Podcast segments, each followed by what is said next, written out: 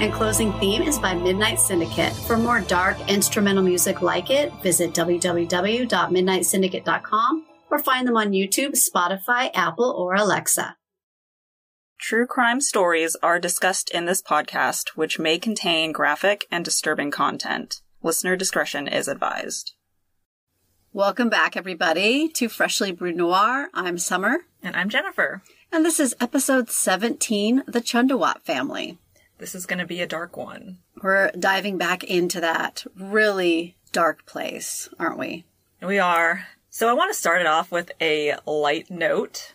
I want to ask you about how Netherworld went. And that's a light note? Yes. Compared to this episode, yes. I don't know. It was pretty dark.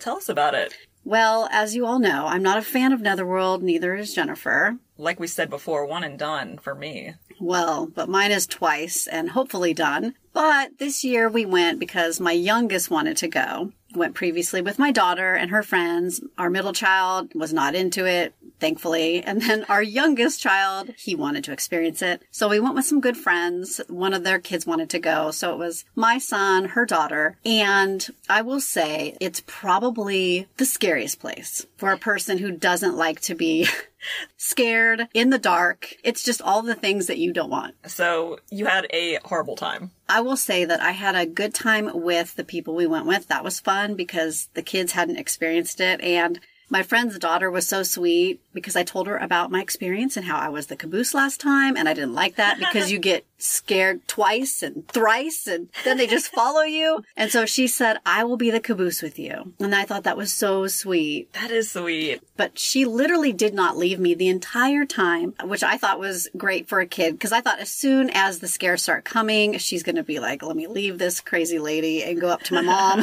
but she stayed with me the entire time and even held me up one time because the snake dropped down from the ceiling. That's one of my phobias is snakes. As we know. But it was dark. I probably wouldn't have noticed it was a snake. She said, Summer, look out for the snake. I just literally dropped almost to my knees and she had to pick me up, this child, and move me away from the snake as I was paralyzed with fear. I know. It was like the realization that it was a snake and not just like some weird tentacle. I, yeah, I thought it, it was dark and I don't have great night vision anyway. Uh, so I try to keep my eyes kind of halfway open in Netherworld. But yeah, I just thought maybe it was a tentacle hanging because they had this area that was very nautical. So I thought it's a tentacle, but no. Oh. It was a snake. Her young child eyes realized that, whereas my older, not so great eyes. You were like, I wish I was still in ignorance. Like I didn't know this. right. And she goes, I thought I was helping you. I'm sorry. I probably shouldn't have said that, huh? And I said, probably not, but I appreciate, like, the heart was there. And then when she realized that there was more scares on the right side, people were jumping out on the right, which was the side I was on, she switched sides with me halfway through. Gosh. Such a trooper. I'm like, you don't have to do that. She goes, no, I'm going to do that. And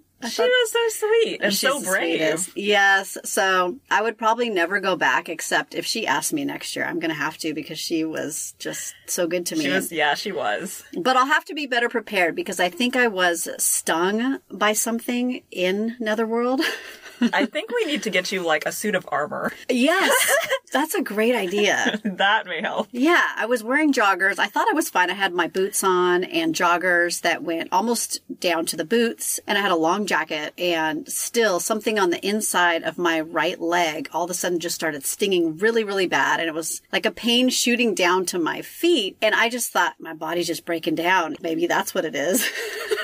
But in reality, it wasn't that. that I actually got stung by something. And so when I got back home, I showed Jennifer it's this giant red welt on the inside of my right leg. And it- there is a place where it looks like I was stung. Because it looks like when I got stung In by the face. Yes. Yes. When I had to pull out the stinger from my face. when do you ever think, you know, that's going to happen? But It happened. We're not fans of the insects. Especially the ones that sting. They're just they're mean. They're jerks. So another horrible experience at Netherworld. Traumatizing experience. Traumatized. Great company. My son loved it. So did her daughter. And my friend that I went with, she even loved it. She loves getting scared, so she was in front. I think there's only two times somebody actually caught her off guard. Only twice. Good for her. Yeah, she's tough. And then my son wasn't as scared as I thought he would be, but there was a couple very high pitched Mariah Carey level screams in there. And my friend thought it was her daughter screaming. no, that's just my teenage son. It's okay.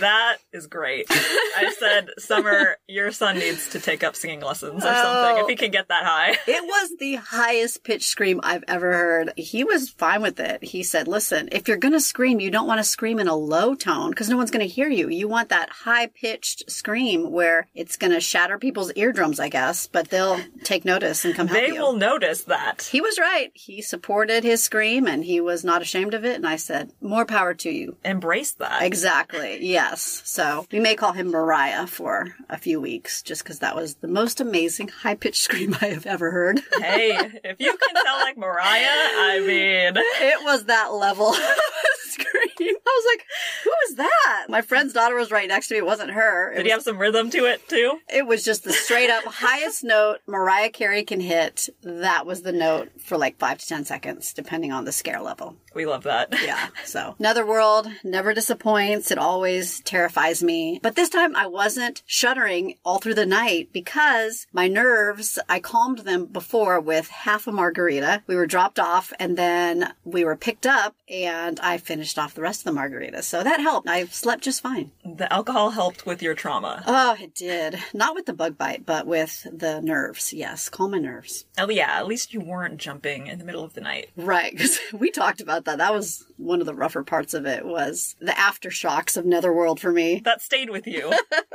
But hey, if you like that stuff, go to Netherworld. Enjoy it. I'm just saying, get ready. it's a yeah, there's a following for Netherworld. for Prepare sure. yourself. Don't wear thin joggers. and definitely have a little bit of, you know, whatever your drink of choice is. Give yourself a buzz For sure. Yeah. When you're going. And then watch out for the things that are buzzing around you. You. yes. Stay buzzed, but if you hear a buzz, watch out. yeah. Get the cortisone shots ready.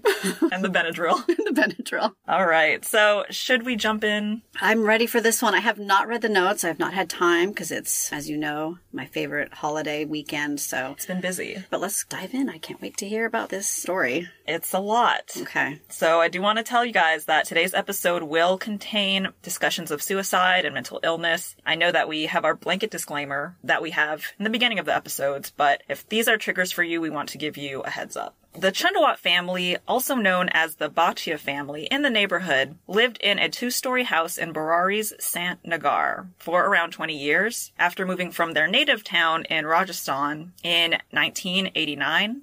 Bhopal Singh was a family man who had a large plot of land and cattle. He'd sell these assets in order to start a new life with his wife, Narayani, and Burari. They were a highly respected family that ran a grocery shop and plywood business in the area. Three generations of the family would reside in this house. The members of this family would include Narayani Devi, who is 77, her two sons, Bhavnesh, who's 50, and Lalit, 45, daughters in law, Savita, who's 48, and Tina, 42, Narayani's daughter, Pratibha, who's 57, and then these are the grandchildren Priyanka, who's 33, daughter of Pratibha, Neetu, who's 25, Monu, who's 23, and Dhruv, who is 15. And these are all children of Bhavnesh. So, what is that, like 11 or 12 people living there? 11, yeah. Okay. and Shivam, who is 15 and he's the only child of Lalit. Over the next 10 years, the Chundawats would strengthen socially as well as financially. Everyone in the neighborhood knew the family to be well liked, intelligent, upstanding, warm, generous people. Literally like the sweetest, hardworking family. Now, Bhopal was known to be a good man and father, however, he did rule the house in like a dictatorial fashion. The family regarded him with the utmost respect and never questioned or threatened his authority. This control he had played a big role in the success of their family. In mid 2007, Bhopal unexpectedly passed away due to a respiratory illness. The aftermath of his death left the family devastated. They were struggling emotionally and their fortunes soon went into decline. Bhopal's youngest son, Lalit, took the tragedy the hardest and was also dealing with personal issues that would affect his mental health. So I do want to talk about some things that Lalit went through in the past. On March 26, 2004, Lalit was working alone in his father's plywood shop and he found himself on the receiving end of a robbery. The thieves stole all the money from the till, then buried Lalit under a pile of plywood panels Oh, and then set them on fire. what? Oh my god. Yeah, so oh they knew they were trying to kill him. So they believed the attack to be fatal. They left him to die. Luckily, he was able to escape the attack, but the head injury would cause him to lose his voice. Oh. And he would also become extremely introverted. He'd have to write down his thoughts in order to communicate with people. Because he couldn't speak at all. Yeah. And that's the trauma from the head. It affected the part of the brain for speech. Yeah, they do believe. Or that do was you think like, it was like PTSD and he just that's also speculated. okay. So it could be that. There is another incident I want to talk about. There was an accident that happened to Lalit while he was studying medicine at a private college. He was supposed to partake in his exams, but due to a bike accident he was in, he received significant brain damage. So this was before, like when he was studying in school. Okay. Because of this, he had to repeat the year. In his third year, his health took a toll and he dropped out of school. It's speculated that this accident may have brought on some changes in him that affected his personality. Okay. So he had two pretty traumatic head injuries. Yes. Okay. After these traumatic incidents, it was encouraged that Lalit see a psychiatrist to help deal with these emotions because his level of untreated mental trauma could possibly cause the brain to go into a psychosis. Mm-hmm. And some symptoms of that can be hearing voices. For whatever reason, the family insisted that he didn't need to speak to anyone. And I think that's, That's because sad. Like the stigma around a therapist, maybe. with the Right. family. Okay. That's so sad. I think it's still such a strong belief that if you go see a therapist, something is wrong with you. And something was wrong. He needed a therapist, right? He did, yes. I mean, I think he did. well, yeah, after that, you'd probably benefit from some therapy. Exactly. Major changes would occur soon after Bhopal's passing. The family performed a puja, which is a worship ritual which centers on ideas of adoration, honor, worship, and devotion in Hinduism, and were chanting the Garuda Purana. Lalit began to chant alongside everyone, and instantly the family began to proclaim that their father had returned, and they believed that their father's spirit was being channeled through Lalit. Poor guy.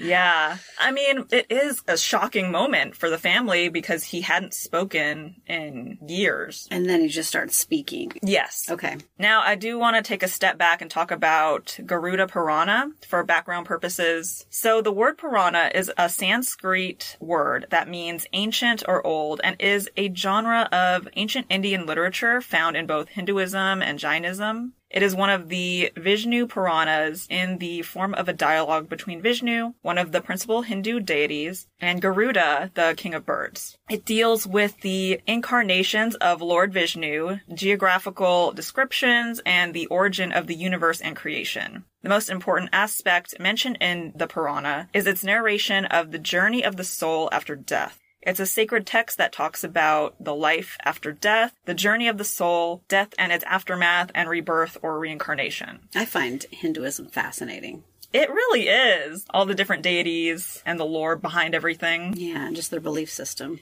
Yeah. The Garuda Purana covers the descriptions of the netherworlds, specifically Yamaloka. And Yama is the god of death, and this term refers to the world of the dead, and Naraka Narakaloka, which is the Hindu equivalent to hell. As a traditional custom, the Garuda Purana is recited whenever death takes place in a family, and from what I read, it looks to be like a 10 to 13 day ceremony. Now, to get back to the Chundawat family, this moment would be a significant one looking back in hindsight. The local community would state that the family's dynamic changed dramatically, specifically in their mental and psychological states. Lalit would tell customers in his shop about how his father showed up in his dream and asked him to perform a puja. He would begin to pray in front of trees and offer food to animals. The Chundawat household became a platform for the family's spiritual development, and they'd pray for 30 minutes every morning and every evening.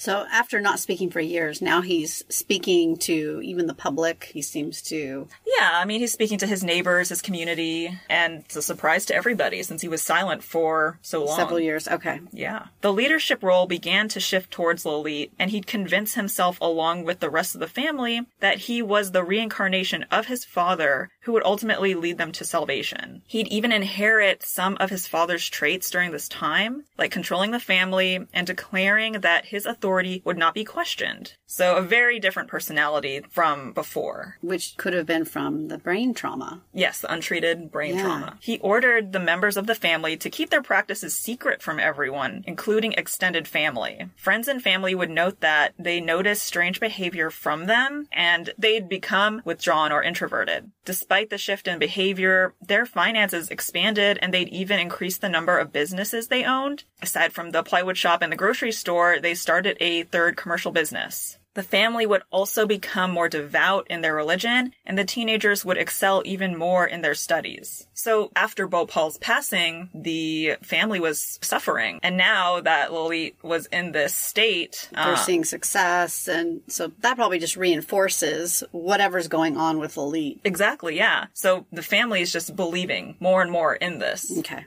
Lalit stated that the reason he got his voice back and the overwhelming success of the family was thanks to his father who was passing instructions through him spiritually. This success would cause the family to build blind faith in him. He'd keep a diary with extensive notes over the next many years. One of the notes stated that Lalit needed to become the family's savior during these difficult financial times. Bhopal's first mention in the diary is on September 7, 2007, where he asked the family to keep his father's black and white photo in front of them and remember him. He would include instructions for the family regarding eating habits, financial activities, and daily chores written in an authoritative tone.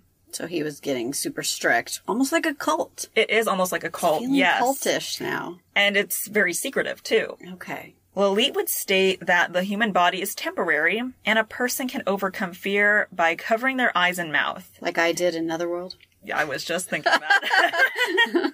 there were many entries describing a ritual that was to be performed on June 30th, 2018, almost 11 years to the day after Bhopal passed away. Another entry stated how hands and legs were to be tied and how Bebe, the grandmother, who was Narayani, mm-hmm. could not stand, so she could lie down in another room. These details will play a significantly haunting role shortly.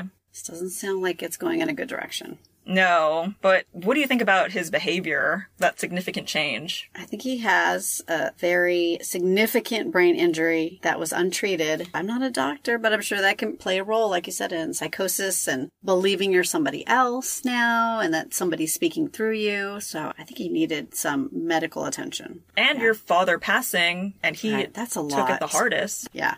On July 1st, 2018, it was a cloudy day, and Gurcharan Singh, a close friend of Lalit, was waiting for him at Jagatpur Park for their morning walk. He took his walk alone and headed back home, only to find that the family grocery store was not open, which he found odd. Many customers were outside waiting because the shop normally opened daily at 6 a.m. So he decided to visit Lalit to see if he was okay. Gurcharan reached the Chundawat residence and knocked at the door, but nobody answered, no matter how much he knocked. Since 11 people lived in the house, it was always filled with laughter and conversation and noise, but today it was eerily quiet. He tried opening the door and found that it was unlocked, but when he opened the door, he was shocked at what he found. In the hallway, the 10 members of the Chundawat family were dead and hanging from nooses made of colorful scarves from a metal railing below a skylight on the ceiling in a circular formation. That is so awful. I know, imagine Walking your into that, your friend. Gurcharan yelled in horror, which alerted the neighbors.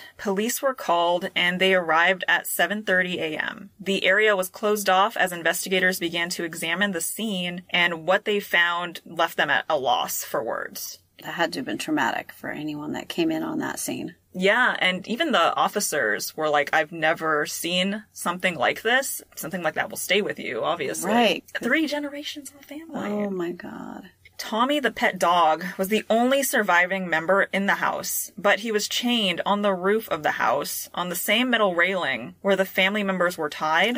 he was suffering from high fever and anxiety, and it's not clear who tied him there, but sadly Tommy died of a heart attack shortly after the incident on July 22nd, 2018 at an animal shelter. Oh yeah, because dogs feel anxiety too. Literally, that poor pup witnessed the entire family committing suicide, and then it was chained to the roof. Yeah, and it kind of makes you wonder if, since everyone else was tied there, was he supposed to be a part of that since he was also chained to that same metal oh, railing? they were gonna hang the dog too. Oh god. But he was on the roof, so Okay. there was like a circular skylight. The skylight is in that same room. Okay. So So what were they up on a ledge or something? they were on stools. They were on stools, and then they just jumped off the stools together. They assume. So in the investigation, the initial assumption that came to everyone was that the family had been murdered and then robbed. Right, that would make the most sense. You wouldn't think that an entire family would commit suicide like that. It's such a bizarre theory. Mm-hmm. But that theory was quickly debunked when their cash and valuables were still found in the house and even on the victims' bodies. Police began to believe that this was a case of mass suicide, but they couldn't rule out foul play.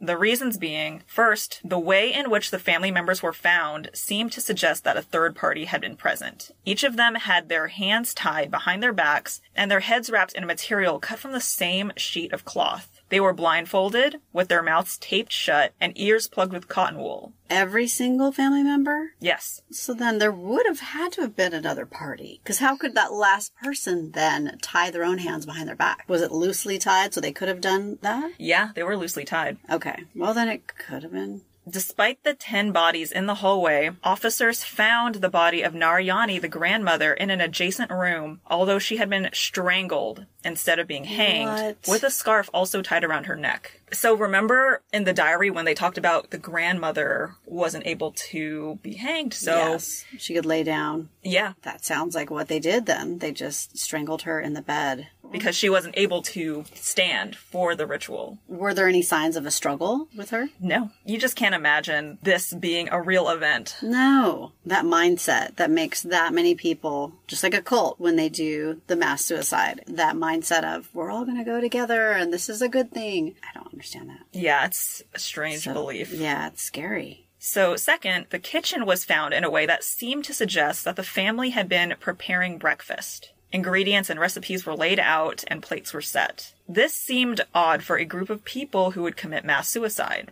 Right. Like, Like, let's they're have some pancakes and then Exactly. kill ourselves. It just doesn't make sense. It doesn't make sense at all. Unless that is, was it part of the ceremony of like they were eating certain foods right before? Like, was that part of the plan? I don't think they thought they were going to die, but we'll talk about that. Okay.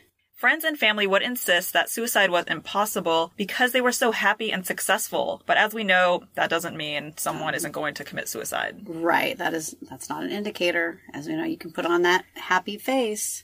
The CCTV footage clearly captured the family taking ropes, wires, and stools into their homes on the night before their deaths, which would seem to indicate that they were the ones responsible.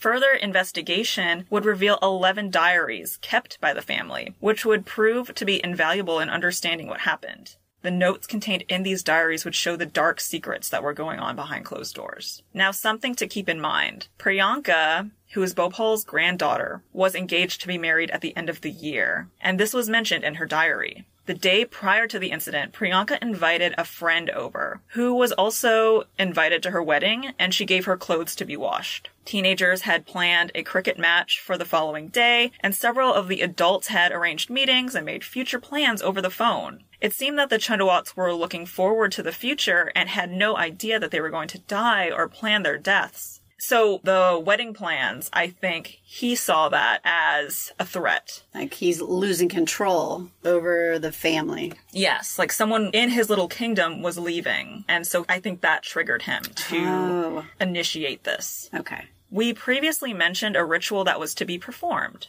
Everything was detailed in the last diary entry on Saturday, which was titled Road to God. The notes revealed that Lalit wanted to replicate uh, a banyan tapasya, in which the family was supposed to arrange itself to hang, like the branches of a banyan tree, to make the gods happy.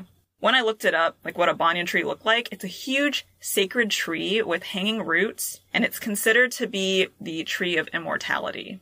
The notes stated that they not be afraid, as daddy, and that's in quotes, would come and resurrect them. He directed them to leave a glass of water on the table, and as the color begins to change, he would return. They truly believed that they were not going to die because Bhopal would be resurrected and would rescue them. That's sad. So they just thought we'll hang ourselves and we'll die, but we'll be resurrected by our dad who will come back. Well, I don't think they thought they were going to die. I think they just thought he will come in time to rescue them. When did they think that was going to happen? Sometime during this ritual. And then, okay, then the water's not changing and daddy's not there. I don't know if in this blind faith that they had, if they just believed, okay, well, even if I die, we'll be resurrected, or if they realized the color wasn't changing in the water and they figured they were going to die and maybe they were scared at that time. This is very disturbing. It's really haunting. Like what happened here? Yes. And for that many family members to get on board. When I was watching the documentary, the way that they set this up, it is very similar to what a banyan tree looks like. So, It's a very cool looking tree because there are all of these wide branches and then you have these roots coming down from some of the taller ones just going right into the ground. And so they want it to look like their bodies were the roots, right? well, it's interesting because the symbolism behind this tree is the tree of immortality. So I wonder if that also played a part in their belief. Like if we do it right, we will be immortal. I don't know how deep the belief goes, but it's an interesting thought. So in the post-mortem report, the deaths took place on the morning of July 1st, 2018, around 1 to 1:30 a.m. Based on the ligature marks, the deaths were caused by hangings. Based on the bindings, it's likely that Lalit and Tina were the ones who tied everyone else's bindings because theirs were loosely tied. Okay. Narayani was likely strangled by Lalit, and there were no signs of poisoning or other injuries. So he just went through it the entire thing like he said he would. Yeah. So some people do speculate that this was a cover up by the police. Hmm.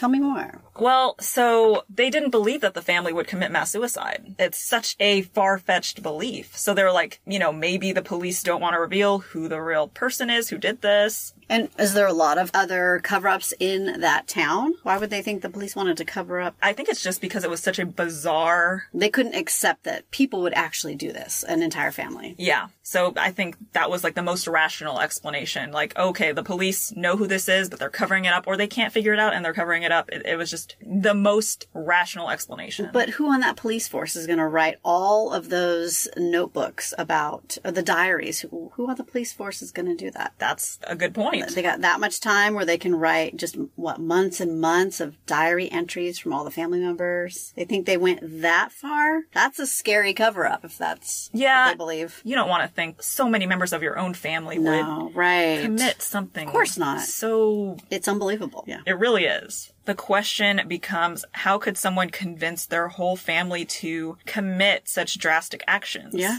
That's a good question. So there is a condition known as shared psychotic disorder, where an individual suffering from delusions can pass those delusions on to other people. An example of this would be from cults throughout history, such as Jonestown or Heaven's Gate. Which we covered. yeah, the the cult mentality, I think, does play a role in this. It does. It's just odd, I guess, that it's an entire family because usually cults pull people from families. It's, you know, even if it's pairs of people, but usually it's not an entire family, right? Uh, Yeah. Rather than a mass suicide, this case could be considered a mass murder with Lalit as the prime suspect. The possibility that a third party could have also been involved can't be ruled out. One of the instructions in the ritual was to leave the front door unlocked, so this could have left opportunity for someone else to make their way in. But some random person's not going to come in and be like, let me help you with this mass suicide.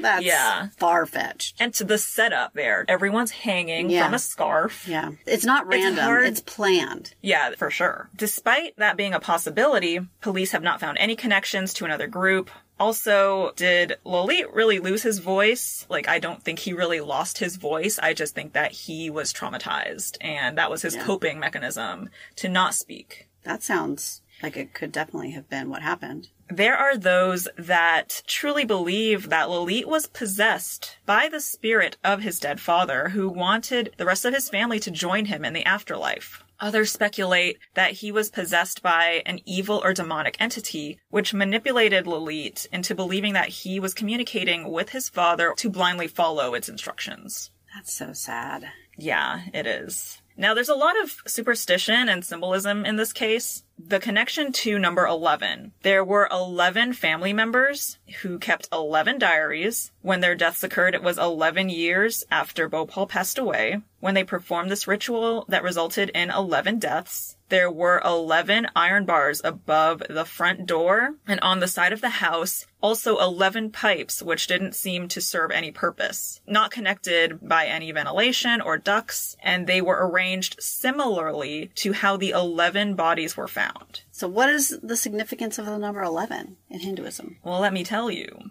The number 11 is linked to a spiritual meaning of transition, meaning big change is coming and you'll have to awaken in a spiritual sense. The deeper you look at the symbolism of this number, its meaning is that God is trying to speak to you. In numerology, it's an indicator of big trials and great potential. So it sounded like it was a positive thing, but were they interpreting it incorrectly because of Lalit's potential illness and him believing that his father was speaking through him? the word that speaks to me is transition. I don't know if the family saw any kind of spiritual connection, but on the outset, it does look like it's a spooky thing. Why are there 11 of everything Yes. in this case? Yes. It's a little strange. Uh-huh. On the topic of the pipes, there were seven bent pipes and four straight ones. One of the bent pipes was placed further than all the others. So it's speculated that the seven bent pipes represented the seven women, and the four straight pipes represented the four men. And the pipe that was furthest away represented the grandmother who was strangled in another part of the house. Apparently, Lalit had them installed a few months ago prior to the incident, and he told the person who installed them that they were for ventilation purposes. Were they on the outside of the house or the inside? It looks like they were like through the house. Okay. Oh, running through the house. Yeah. Oh, so he was getting ready for this, wasn't he? it seems like he had some kind of knowledge about this. Mm-hmm. The installer recommended having windows put in instead, but he refused.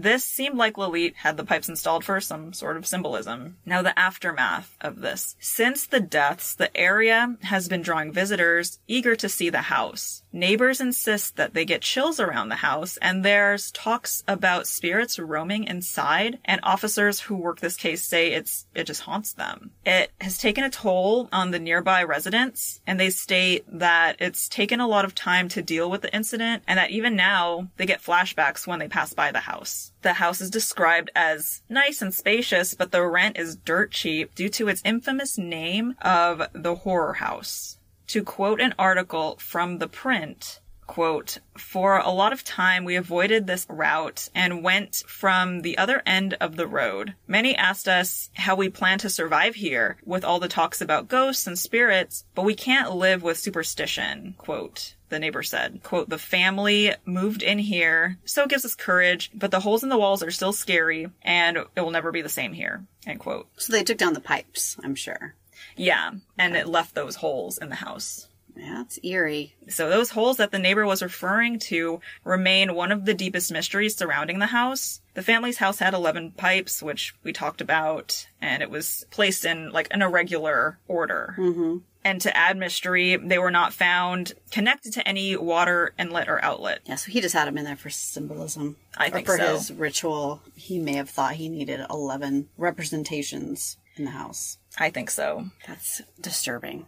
It seemed like he was very calculated with everything that was going to happen. Yeah. It's sad because it sounds like he was not somebody who would have done this prior to the head injuries, and maybe untreated head injuries turned him into basically a serial killer. That's true. Yeah. So the three story house is now occupied by two families. The first floor is occupied by Dr. Mohan Singh Kashyap and his family who run Dhruv Diagnostics Laboratory on the location. They moved into the house in January of 2020, but before they moved in, they performed a Havan, which is a prayer or mantra of purification and transformation of an individual or an environment. So basically trying to purify the house. Okay, saging it. It's along those lines of going clearing out the bad Exactly. energy. Okay. Yes. The Ali brothers, Ahmed and Asfar, who live on the second and third floor, and it goes without saying that that floor where the deaths occurred is pretty much avoided. I would hope so. Yeah, I can't imagine how easy it would be to live in that house. And this happened in 2018, so it's not like it was that recent. long ago. It's a scary thought as to what blind faith will do to people. I mean, I do think faith is a great thing, but I also believe that maybe it's healthy to question things. I think so. If your faith is telling you to basically murder your entire family, you should question your faith. Yeah, hundred percent. if, if something you believe in is telling you to kill yourself as well, Question your faith. We will never ask you to do anything to put your dark. life at risk. No, the only thing dark will be drinking dark coffee if you want a dark brew. That'll be it. Yeah, and even then, you can have a blonde roast if you want. we're fine with that. we support it. Just get some hobbies. Don't murder people. Yeah, because it does seem like this was a planned murder. It does. Because these people were not willing participants No. to kill themselves. But out of, I guess, some, like you said, a blind faith, they believed that their dad was speaking through Lalit and ended up going along with the suicide. They thought they were going to be So sad. saved. Oh my God. That's so sad. The docu-series on Netflix is called The House of Secrets if you're interested in watching it. It's clear that this is a case that took over India and was sensationalized by the media. The reality is that three generations of a family are gone, leaving their loved ones with so many questions and unresolved feelings. No matter which way you look at this case, it's a tragedy, and we hope that the family's at rest. The hole that this leaves on the friends and family's hearts is something that can't be filled again, but we hope they can find peace. I hope so. As we talked about before, mental health hasn't always been an easy topic to talk about, but I think we're kind of coming along as a society. It's better now. It's not so taboo to speak about it. right, the discussions are happening. Yes. But there's still a lot more work to be done. It's not something to be ashamed of, and, you know, we want to kind of normalize these conversations. Even if it's not a therapist or a doctor, talk to someone that you trust so you're not like internalizing your thoughts. Right. Talk to your friends, reach out to somebody. Right. It's healthy. Yes. If you are in need of immediate resources for mental health services, please contact SAMHSA's National Helpline at 1-800-662-4357 or visit www.samhsa.gov.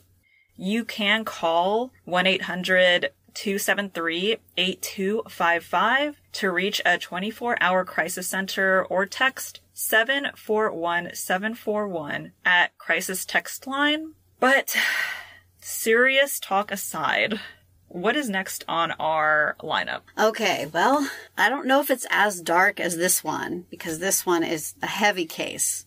Very heavy. Um, now the next one we're doing is heavy too. It involves murder. We're staying very dark for November. yeah? So it's going to be the Herb Baumeister case slash the I-70 Strangler because I believe Herb was the I-70 Strangler. So that could be connected, huh? I believe it was, and I will be diving into that. We have some great stuff that my stepmom has sent me. Thank you. Thank you, Judy. We love it. She is all about some true crime, and she sent us a link to kind of look into it. We hadn't heard about it, and, um, and he's a serial killer, right? he is a serial killer, yes, and I think he was also the I-70 Strangler. And there's also a haunting behind this, too. Right. So we're doing like a two-parter, but I'm going to do the the serial killings episode, and then Jennifer's going to do the hauntings episode, and they're related. It's very on brand for us. Yes, because all the people he killed were on his farm. So there's got to be some kind of. Haunting. You're gonna Haunting you're gonna let us know about the haunting oh, after I will. I talk about the murders. This one's going to be an interesting one.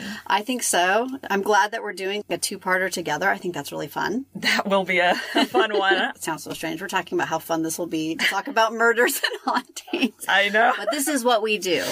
It is, yeah. Yeah. This is what you expect from us. Right. So until next time, Stay caffeinated get hobbies. and don't murder people. Bye.